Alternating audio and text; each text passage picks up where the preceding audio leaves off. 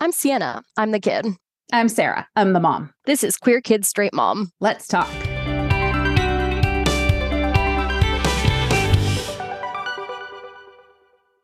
Welcome back to Queer Kids Straight Mom. We are so excited today to introduce our guest. Doctor Kathryn Lowe is a pediatrician with the Montana chapter of the American Academy of Pediatrics. She is also a national spokesperson for the American Academy of Pediatrics. She's done a lot of work at the local, state, and national level advocating for gender-diverse youth. She recently co-authored a book on puberty for youth that is inclusive of all genders. Her book is called Uology, A Puberty Guide for Every Body. It is published by the American Academy of Pediatrics. Katie, thank you so much for joining us. We're really excited to talk to you. Thanks for having me. We wanted in part to have you on because, as a lot of our listeners probably know, one of the things that has been a big priority for a certain political party over the last couple of years has been to restrict access to gender-affirming healthcare, in particular for minors, and also starting to expand more recently into everybody. So uh, we wanted to have you on to try to kind of dispel some of the confusion and misinformation that has been really prominent in the press and the hearings surrounding those bills, especially given that Governor Greg Gianforte of Montana just signed the version of that bill in Montana into law. So we really wanted to have you on to kind of get the accurate information out there, given how much misinformation there is. Awesome. Yeah. Thank you for doing that. And I just want to kind of echo what you've said is that this legislative session here in Montana, there has been so much misinformation and disinformation put out there by a number of legislators. So I feel it is incredibly important to have various means to get the correct, accurate, real life information out there. Mm-hmm. Yeah, absolutely. So as kind of a jumping off point, because I think the procedure is one of the things, the the sort of process of accessing gender-affirming healthcare is one of the things that people have a lot of confusion about. If a person under the age of eighteen is expressing the desire to medically transition, what is the process that um, their doctor is fo- would follow, and what conditions kind of need to be met for them to access that healthcare? Yeah. And I would say the answer to that question, the, the brief answer, and then I can go into more details, but the brief answer is, as a pediatrician, if someone comes in needing treatments relating to gender, that is just like every other type of routine medical care we provide to. So the process is no different than any other medical care we provide. This is evidence-based best practice medicine that we have guidelines to follow. This medical care is endorsed by every major medical organization in the United States. So as medical providers, this is routine care. This is no different than any other care. Now, to describe that a bit more, um, if a family comes in to see a pediatrician and they are talking about their child wanting to start some medical treatments related to gender, as always, we would take a very thorough history from them. So we would talk a lot to them about why they feel they want this. We would talk to them about their gender identity and the journey they've been on. We would talk about the medical treatments, as we do with all medications, and talk about how they work, what the risks are, what the benefits are, just like we do for every medication. And then we typically use a multidisciplinary approach to this care. So that means we would talk to the family about, have they seen a mental health provider? Have they worked with a therapist to talk about their gender and what goals they have and what might be best for them? We often will pull in social services to work with the family as well to assist them. And we, as a medical provider, will talk about all of this, and we will see them multiple times and multiple visits because this is a lot of information to cover, right? So we'll see them back and we'll have multiple conversations. We'll hear back from their mental health therapists and other professionals involved and really get a team approach to this care before any decisions are made about should this child start a medication or not. So just to be clear, I really want to stress there's typically multiple visits involved before any medication is started. And there are often multiple professionals involved over a long um, period of time before any medication is started. So this medical care, like all medical care, is very thoughtful, is evidence-based, is very careful, is very individualized. There is no one set treatment for every child. It's very individualized. And this medical care is developmentally appropriate. It all depends on the development of the child and where they're at.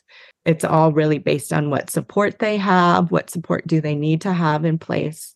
So it's very, it's a very slow, methodical, thoughtful process. I appreciate that because I think that really demonstrates like there can be problems with the implementation of gender affirming healthcare, but it's not because there's something particularly wrong with gender affirming healthcare. It's just because the healthcare system has problems and it's often overburdened and people don't have access to the funds that they need to pay for their own healthcare. And so this is really not a unique problem to gender affirming healthcare. And I think that answer really sort of demonstrates that.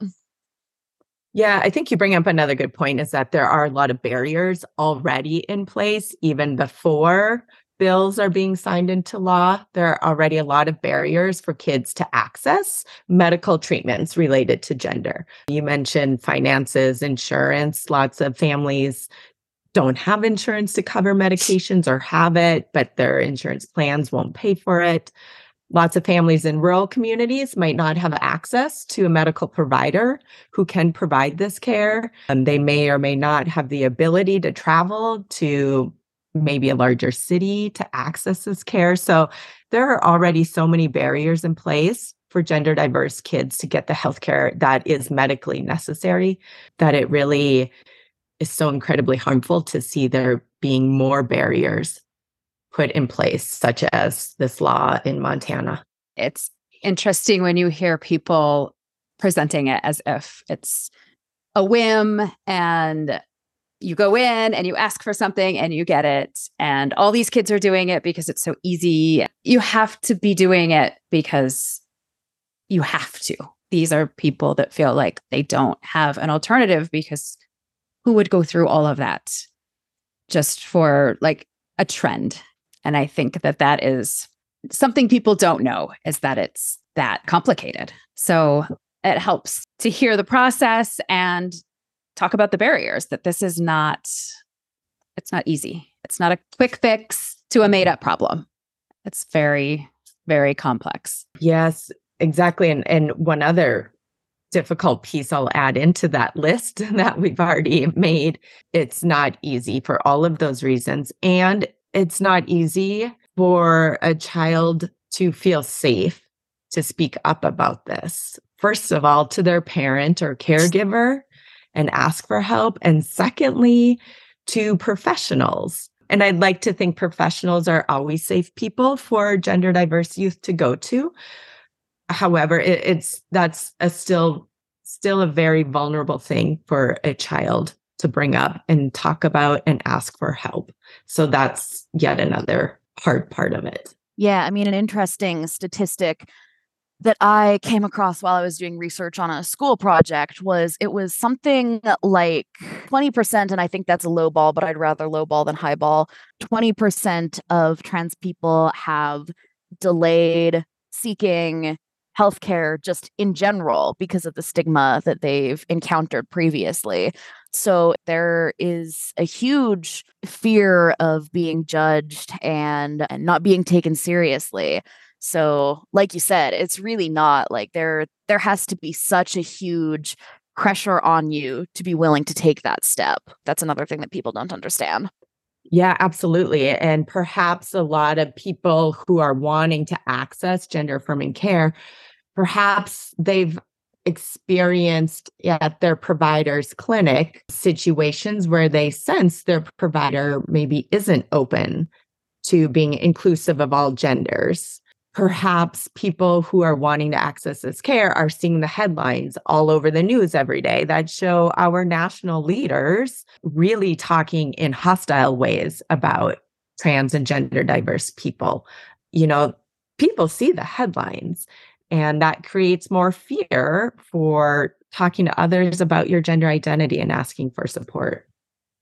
It is heartbreaking to me to think about how just scary and isolating that must feel. If you're feeling like, I need to tell somebody this thing, but you're hearing the news, and it just breaks my heart thinking about kids going through that. Statistically, is there an age that most kids express a desire for gender affirming treatment?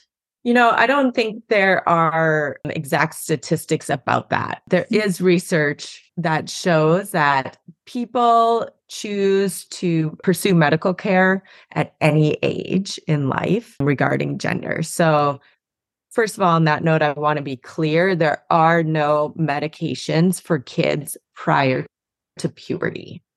Some kids may express a transgender or gender diverse identity prior to puberty, but there are no medical interventions to be done prior to puberty beginning. That being said, kids and adults may know their gender identity to be gender diverse in some way at any age in life. When I say trans, I mean that as a big umbrella term, meaning anybody who identifies as anything other than cisgender, just for the sake of simplicity talking. So many trans adults will look back on their life and have said they knew from their very earliest memories that they were trans. Others don't come to that understanding until adulthood. So some kids' early preschool years might know they're transgender. Some kids might discover this in elementary school. Around the time of puberty is a time when a lot of youth often come to the understanding that they are trans. Once their body starts to change and develop sex characteristics, more masculine or feminine, and their body starts changing, that is a common time for kids to realize that their inner gender identity is different than the gender people have assigned to them. So puberty is a particularly common time. When youth graduate high school and move away from their family, that's another time when a lot of people might come to this understanding. And then again, all throughout adulthood, people might come to this understanding for the first time. So they're really, I want to just stress, it's so unique for each individual as far as when they come to the understanding that they are gender diverse. And the second piece is that it also varies as to when an individual feels safe to share that information with others, right? So those are two different things, when the individual knows their identity and then when they choose to share it. So there is no one way, there's no one right time for people to do any of that. It's really so individualized for every person. Yeah. I mean, I know in my experience, I started sort of questioning my gender identity around eighth grade. And it was sort of one of those things where I, I was like, hmm, kind of exploring and th- thinking through things. And, you know, also beca- sort of becoming aware of the language to express those feelings was a big part of being able to express my gender identity, because what I sort of came to realize was that there were things throughout my childhood where, looking back, I'm like, oh, okay, that was probably a manifestation of my discomfort with being labeled female or my discomfort with my gender that, you know, I just didn't have the language for. And that, you know, a lot of times would get picked up as, oh, well, you just don't want to be labeled as, like, you don't want being female to be a a stereotype or being li- like to be kind of restricting you, which is fine and a thing that, you know, obviously no little girl should feel restricted by being labeled female. But, you know, as I thought through it, I was like, no, I think there's there's something more than that for me. So that was kind of my experience. Yeah, I think you bring up a good point there, Sienna, also, is that, you know, when we think about kids and the question as when do they come out as being trans, or the most common age that they come out being trans, I think a really important point about that is, when do they have the language to even put that into words, and the language for them to even understand that for themselves. And that too is really variable when kids have those words and that ability to put their feelings about gender into words. Yeah, a metaphor I find really helpful for language around all kinds of queer identities is color, right? The color chartreuse does not stop existing because you don't know the word chartreuse. But when you go, sorry, I, I fixate on chartreuse because I think it's funny. It sounds like it should be pink and it's yellow-green. So that's what pops into my head. But, right, it doesn't go away. But you're, you're like, what? How do I describe that color? Yellow? No, that's not quite right. Green? No, that's not right either. Oh, it's chartreuse. um, and it, it doesn't, you know, it was always there, but all of a sudden you have the word to, to express it and explain to others, yeah, that's that color that I saw in that super ugly car. So that, I think, is a good way of understanding the way language sort of functions for these identities and experiences of gender. I love that. And I love the way you describe that, because in that little example, when you finally say, you know, and then you learn the word chartreuse and you're like, that's it. Like that really, I feel like shows like that feeling of getting it right mm-hmm. and feeling settled in what you call it, because you finally have the language and everything falls into place and just feels right. I love that analogy.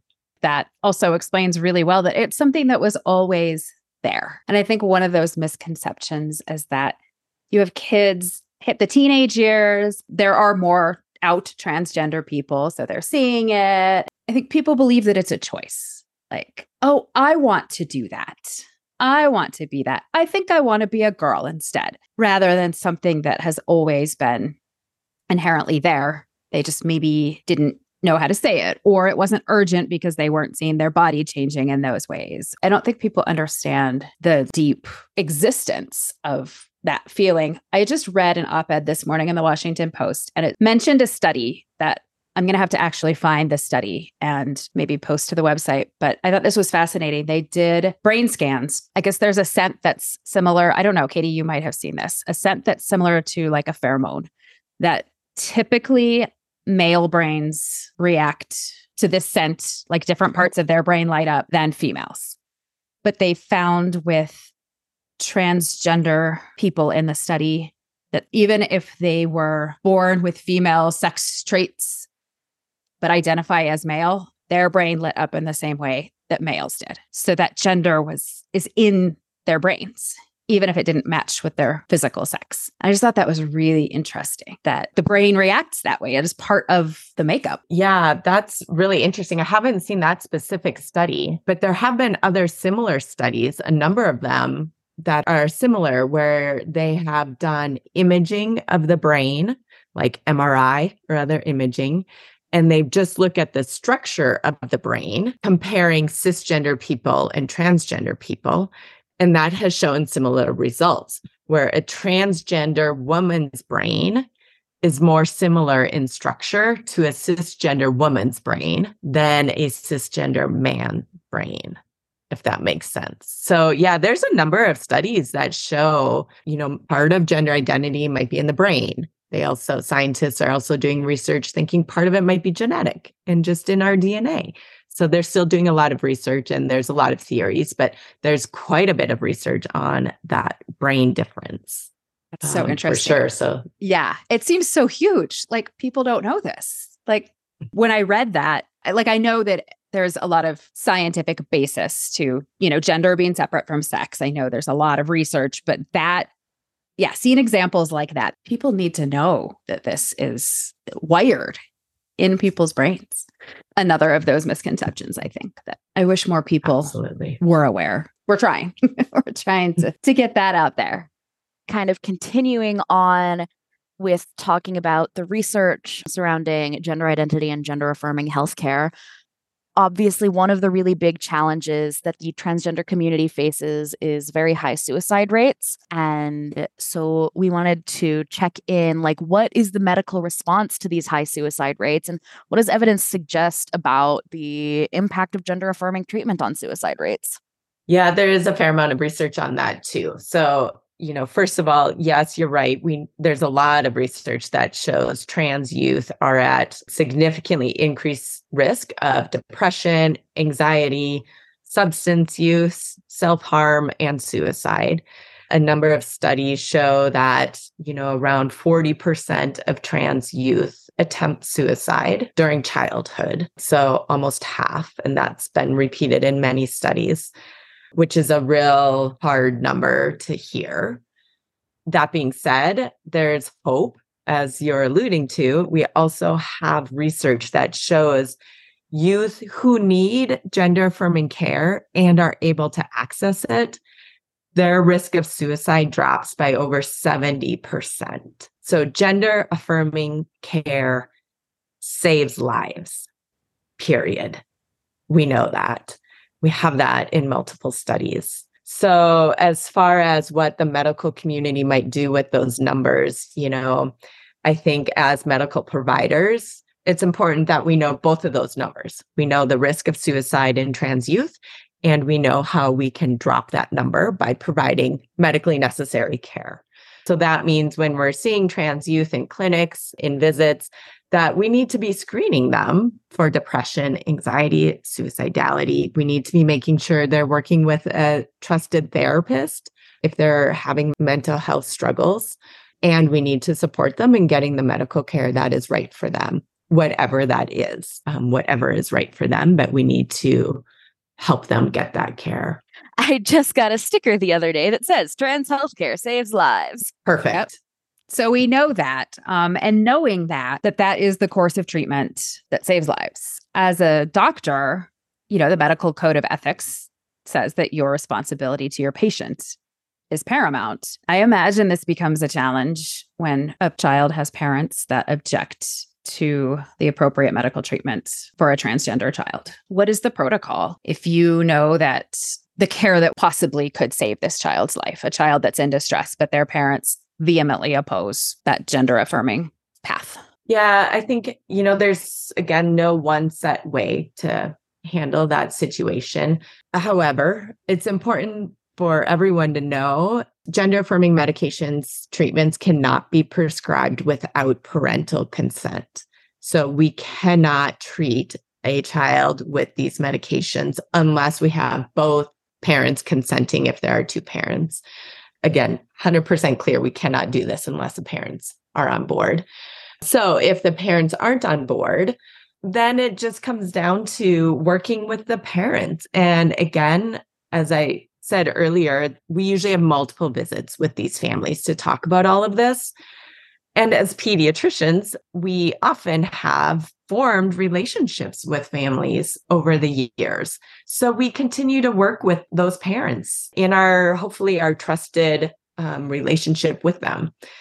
I think it's important for medical providers to, when, when the parents are refusing care for their child, I think we really need to be asking those parents why they are refusing that care. And we, we need to meet those parents where they are at. So then we can hopefully educate them and help them along their journey of supporting their child. So a lot of parents who refuse to allow their child to start treatment for gender reasons, a lot of those parents, I like to assume good intent. A lot of those parents deeply love their child. Like I like to think every parent does, and they're coming from a place of love, and they may be really fearful that if their child is transgender and transitions, they will be in harm's way out in society, and they don't want their child to go down a hard path, and they don't want to put their child at risk of bullying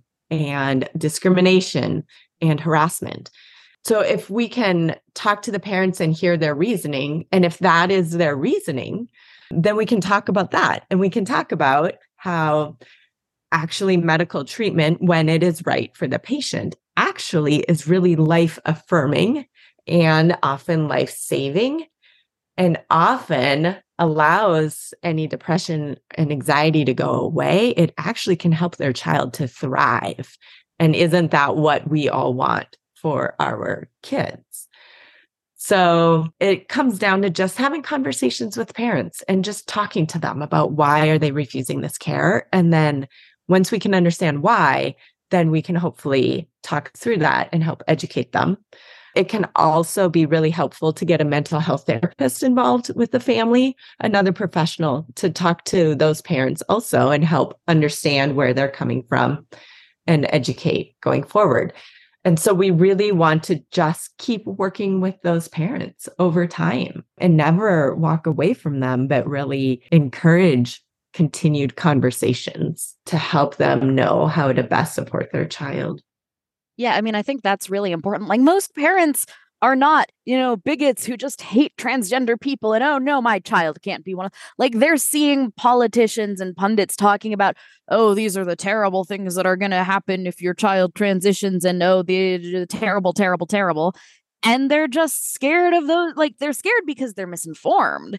And yeah, like you said, kind of assuming best intentions and being willing to engage because, again, most parents aren't the politicians who are, you know, spewing hateful rhetoric. They're just regular people who want to do the best thing for their child, and they just might be a little bit misguided.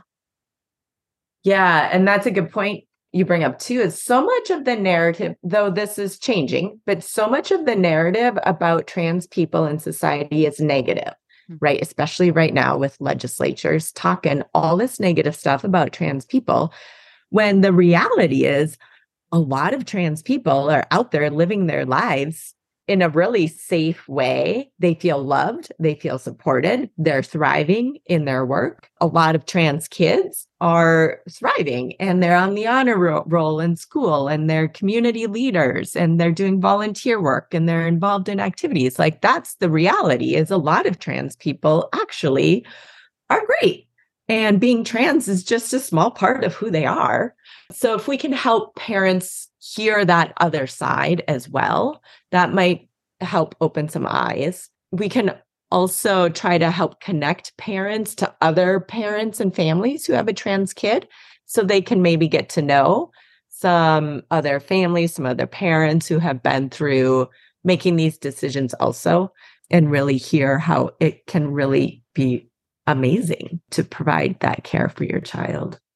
Just something that, you know, isn't shown in a lot of media. It's, it's a thing that I have talked a lot about, but queer joy and trans joy especially, it's so important to not just be showing the tragic story of, you know, this transgender person who was never accepted and committed suicide. Like, obviously, that's a terrible thing. And it's important that people are aware of that. But also, you know, showing trans people who are living happy lives and including that in every part of, like, you know, books and T V and movies and and pop culture and our the stories that we write in newspapers. It's so important because to a huge extent, we are the stories that we consume. Our lives reflect those, and then our media then reflects our lives back. And so we, it becomes this kind of feedback loop that we have to be cognizant of because it plays such a huge role. There's such a fulfilling life that can be lived when somebody is allowed to transition and feel comfortable and affirmed in who they are. Do you find it helpful to like present it to parents that way? That I know that you're scared because you are seeing all the horrible things that can happen and thinking about all the horrible things. But if you look at that and then you look at suicide rates when people don't get treatment, the scarier path is not addressing this, because I would imagine most parents don't consider it that way in the beginning. The scarier path yeah. to them is going with it and putting their yes. kid out there in the world as a transgender person. But statistically, that probably is not the more dangerous path. Right. Absolutely. You're absolutely right. And one way I like to explain that to people is I like to say withholding this medical care when it's right for a patient. Withholding this medical care is not a neutral act. Withholding this medical care actively harms the patient who needs it. Because a lot of people, parents, others talk about the wait and see approach, meaning let's not do any medical treatments. Let's just wait and see. Let's not do anything.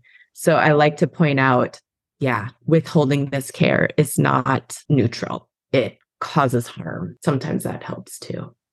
Yeah. I mean, that's a philosophical debate that goes back ages, but it's it's just the idea that not intervening if someone is dying is not neutral. Like you said, if someone is actively dying and you have the chance to save them and you don't, you are to an extent culpable there. And that I think carries over to this really well. Like it's not, there's not really any such thing as a neutral approach here. Yeah, absolutely. So what would be a situation that, because there are so many steps this has to go through before you would even start a course of treatment for somebody who's at puberty, what would be a situation that you might say, it is better to wait with this child? I'm not sure that this is the right path. I think if there's any uncertainty, getting more help and getting more support to help answer that question. So that would be a place to really pull in mental health therapists to help sort that out. If the family's uncertain, certainly if the youth is uncertain, by no means are we doing medical treatments. It only happens when everyone is certain of that. And people can take their time making those decisions. That's a place, well, you may or may not do this, but I did want to just talk briefly about the benefit of puberty blockers. Mm-hmm. So puberty blockers, that's a medicine that we've used in pediatrics since like nineteen eighty. So for decades, for different reasons in kids. So these medicines are very safe and effective.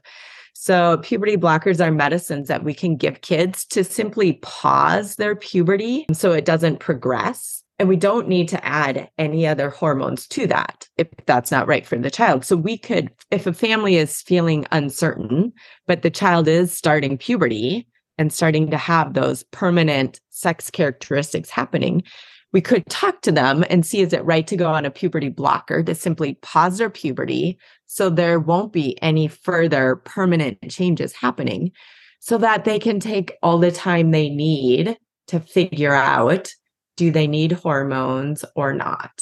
They can, we can pause puberty for months or years if they need all that time to get the support they need, to talk to a therapist, to talk to us more, whatever they need to, to know what is right for them. The thing with puberty blockers is once we stop them, their innate puberty will simply pick up and continue. So there is just nothing irreversible about it. It is fully reversible. So that's a tool we have that we can talk to parents and kids about if a family is uncertain, but puberty has already started, just to slow things down. Thank you for explaining that. I think that is one of those misconceptions that there are these experimental, extreme treatments that are going to change this kid forever. And doctors are just, you know, throwing them out left and right. And it's not that at all. So, and I it's think, not I, that. I think people don't understand the difference between puberty blockers and a hormone treatment. And that's a really important distinction. That you're just pausing things. There's a lot more reflection and careful consideration than I think people realize. Yeah, I like to point out to parents and, and anyone that there is never a rush. There is never a reason to rush. We can slow things down as much as everyone needs so that everyone is feeling good about the path forward, whatever that path may be. That's so important because that is one of the things I feel like the media is using to fearmonger now is you see some people saying, oh, my treatments might become, and these are, you know, generally adults, but my treatments might become illegal in my state. So I need to like, go get it now or stock up. Then that gets twisted into now they're like encouraging people to rush out and do it before it's illegal. And that's not the process. It's not like no. You go to the doctor and say, well, I better do it now. No responsible doctor would actually say, yeah, let's just, let's get this done. Go and ahead. If a trans person is feeling like they have to rush into getting medical treatment because it's going to become illegal, whose fault is that? It's, I don't know. It's a mess. It's a big it's mess. A mess. So we've established that there's not a physical treatment of any kind before impending puberty. So what is the process for deciding when when the time is right and what does that look like? Does a child start taking the puberty blocker today and then things come to a halt? Is it a process? What would that child go through then as that process is starting? Yeah, so you know, again, it's just, it's very individualized. So there's no one set answer here because there's no one set path. We as medical providers do not have an investment in an outcome for a child other than that, that child is happy and thriving and healthy. So it varies on every child, but just to give a general idea. So once a child has entered into stage two of puberty, which we can confirm a variety of ways, they could, if it's right, choose to go on a puberty blocker to stop their innate puberty from progressing. And they can stay on that blocker as long as they need to, to decide what's the next step for them. They could choose to come off the blocker and continue on their innate puberty, or they could choose to go on hormones to help their body go down a different puberty than is innate puberty for them. So this would mean like a child who is assigned male at birth goes on a puberty blocker and decides that they feel better going down feminine puberty, in which case they could go on estrogen, or vice versa. So a child assigned female at birth enters puberty, goes on a puberty blocker, and decides masculine puberty is best for them, and they could go on testosterone. And as far as when they would add the testosterone or estrogen, there's no right answer. It would be added when it is right for that child. There, it does not go by a certain age or a certain number. It goes by what is best for that child. And again, their parents need to consent. So when the parents feel that that is the best answer also. Um, so there, there is no timeline. There is no certain age for all of these things to happen. It's just when it's right for the child. How about emotional responses to the hormones? That's one of the questions that's thrown out there. Are the hormones leading to the mental distress that teenagers are in? Do you see do you see distress increase ever because of a change in hormones? Typically, when trans youth go on hormones, their mental health greatly improves because they are accessing the care that they need. And, you know, now we're we're talking about kids in puberty. So they are experiencing their body changing in a way that feels innately wrong for their gender identity. So by far the majority of the time when trans kids go on hormones, their mental health greatly improves. That being said, a side effect of hormones, whether you're a cisgender person on hormones or a transgender person on hormones, side effect is that it can cause some mood changes and some emotional instability. So we always need to talk about that with the kids and the parents because that's a side effect. And with all medications, we talk about all the side effects. So we need to let them know it's possible that your child will become more emotional, more moody. But in reality, with trans kids, it doesn't happen that much because they know their body is going to be aligned with their inner identity for the first time. And typically, by the time kids are going on medications, they have really struggled with this fear that their body is not aligning with their identity. So typically, it's a huge sense of, of relief when they're able to go on medications. Also, like, can confirm it's much worse to be doing the wrong puberty and having the wrong hormones messing with your brain, because then you've got like hormone mood swings on top of, oh my God, my body is betraying me. Like, I know when I started menstruating, I was like, like, Mom, you probably remember, I was like completely having breakdowns every time, like, oh my God, I can't do this regularly. Like, I cannot continue to go through life like this. I do remember. I think that's exactly right for a lot of trans kids, that their experience is they cannot keep going through life with their body going down the wrong puberty. And when they get on course with their body going down the right puberty for them, it's, again, life-affirming and often life-saving. So another sort of thing that's been cropping up a lot more recently is uh, there are a lot of trans people who are also autistic or otherwise neurodivergent. Um, so that might mean, you know, bipolar or um, A D H D or anything kind of along that spectrum.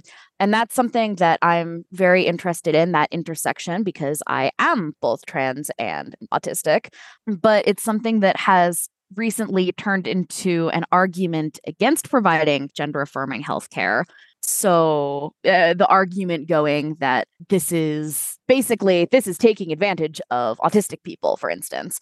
And so what does evidence suggest about the overlap here? And how does the medical community sort of approach that overlap?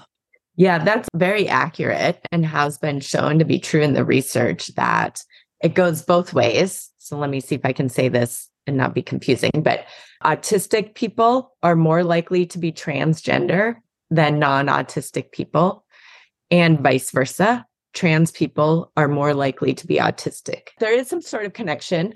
Um, we don't know why. There are a number of theories out there as to why that may be, but we don't know for sure why there seems to be a connection there. I think a concern out there is that people may decline to provide gender-affirming care to an autistic person, saying we need to treat the autism first, treat the autism first. I'm doing quotes. um, and that's really harmful when gender-affirming care is, is necessary care.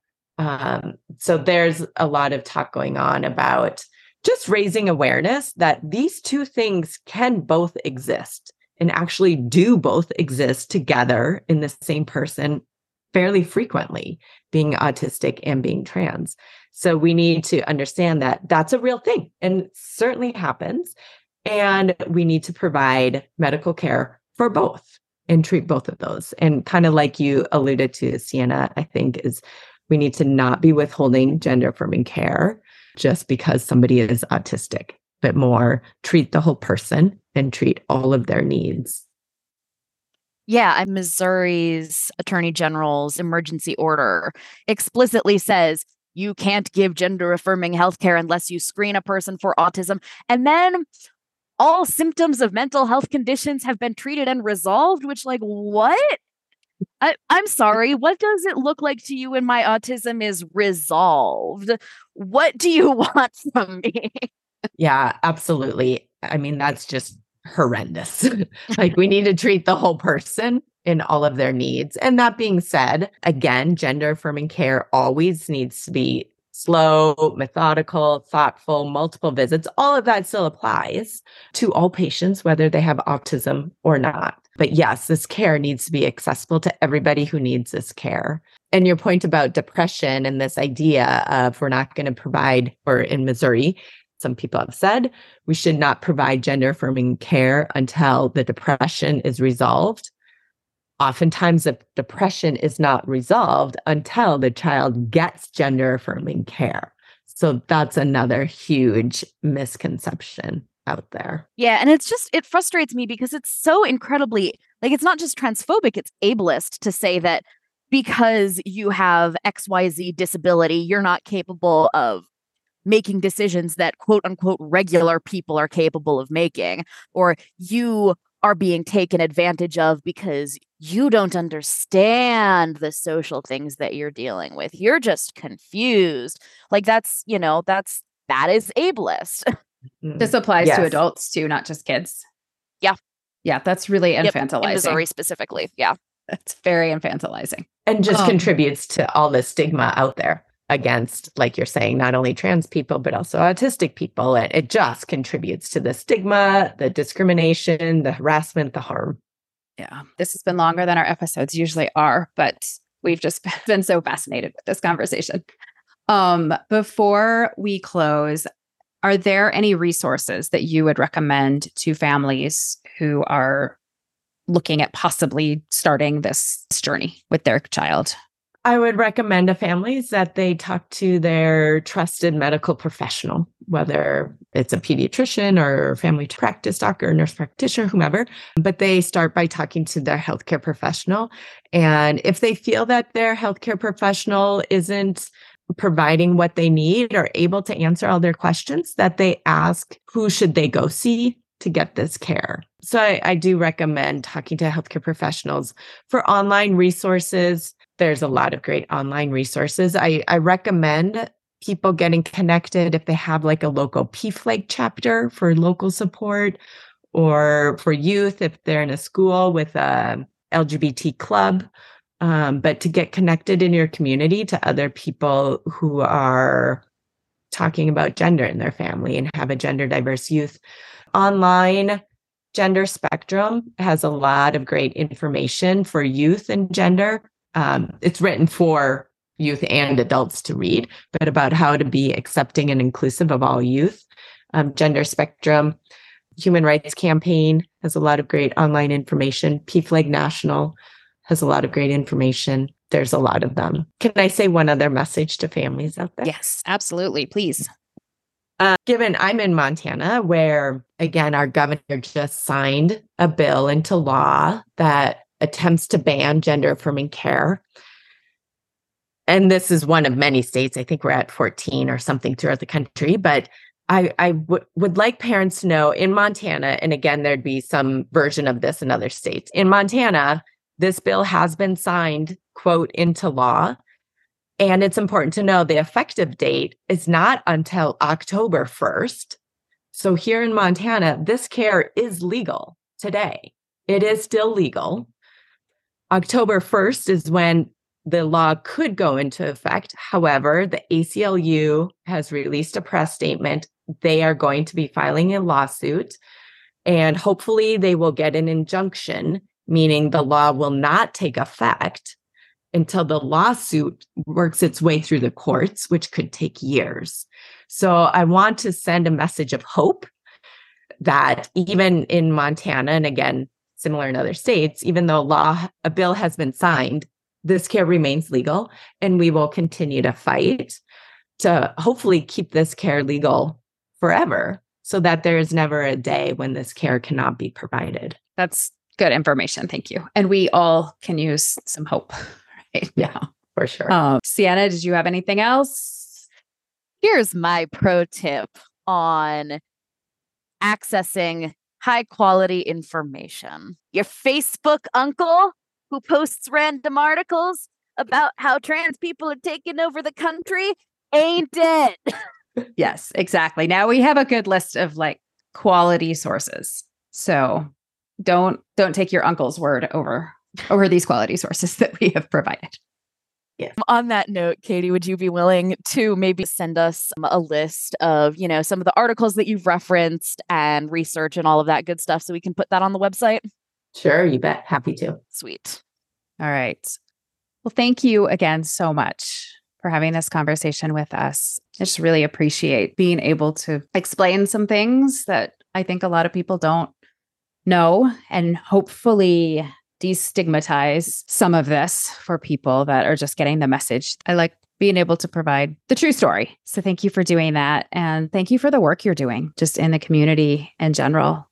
Getting this information out there. It's so important for kids to see adults, like as a parent, as an adult, just in general, like having kids. I hate it when they see the world as a place where, where the adults have malicious intent and a feeling of helplessness when I see people signing laws that are harmful and that, you know, you always want as a parent to like protect your kids or to say, well, it's going to be okay.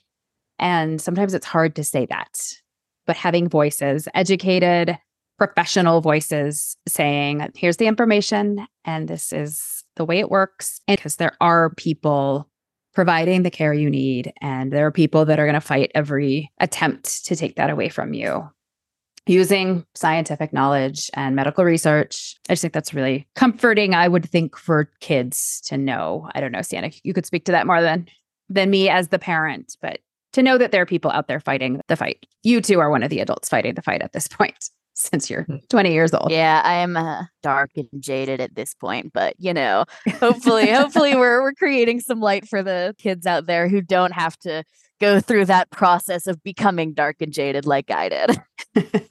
My hope for the kids too is that they just get to go be kids.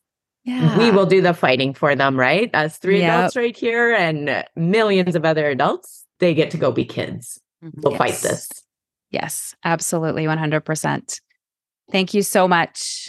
I'm grateful for that. And yeah, yeah and thank you both for doing all of this and oh, for yeah. doing your podcast and for doing this topic. Like, this is what we need, is just getting accurate info out there to counter all the inaccurate. So really grateful for both of you. Cool. Well, thank you.